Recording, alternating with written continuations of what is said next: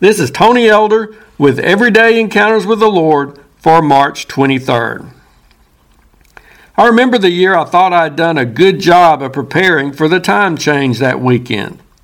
None of us like to wake up an hour behind schedule, but it would be especially problematic for a pastor to be running an hour late on Sunday morning. So I reminded myself several times throughout the day on Saturday about setting my clocks before going to bed that night and I remembered which way I was supposed to turn them spring forward. I even went ahead and changed the time on the clocks at the church that day while I was in more appropriate attire for climbing a ladder. And then later that night, as bedtime approached and my mental sharpness tends to diminish, I'm proud to report that I still didn't forget about that important task. I went through our house and made the necessary changes before crawling into bed with a peaceful assurance that I would wake up at the appropriate time. When my radio came on Sunday morning as my wake up call, I realized that the program being aired wasn't the one I usually heard at that time. After a few news headlines were given and the weather forecast reported, the announcer stated the time. It was a full hour earlier than what my clock read, a whole 60 minutes sooner than I had intended to get up. My first irrational thought was that the radio station had forgotten to change their time.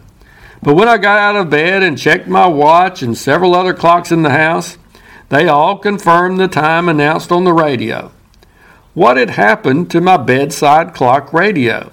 Had I accidentally set it ahead two hours instead of one?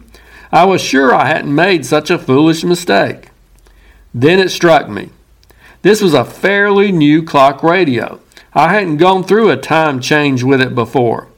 I vaguely remembered reading something in the instructions that came with it that this smart electronic contraption would automatically change itself when daylight savings time began. So I had manually moved it ahead an hour, then the clock moved itself ahead another hour. That's how I ended up losing two hours of sleep that night of the time change instead of the usual one hour. That situation reminds me of how we sometimes jump ahead of God like my new clock radio was programmed to know when daylight savings time would begin and adjust for it, the Lord knows exactly what's coming into our lives. Not only is He aware of it, but He's prepared for it and He has it covered. He's got it under control. However, we often lose sight of that truth and want to try to take care of it ourselves. We interject our own faulty wisdom and efforts into the situation usually with the result of messing things up. If we had only waited, prayed, and trusted God, we would have been in much better shape. I should have paid closer attention to those instructions that accompanied my new radio, or at least made a better mental note about that one significant feature which came into play that weekend. And we should pay close attention to what God has revealed about Himself.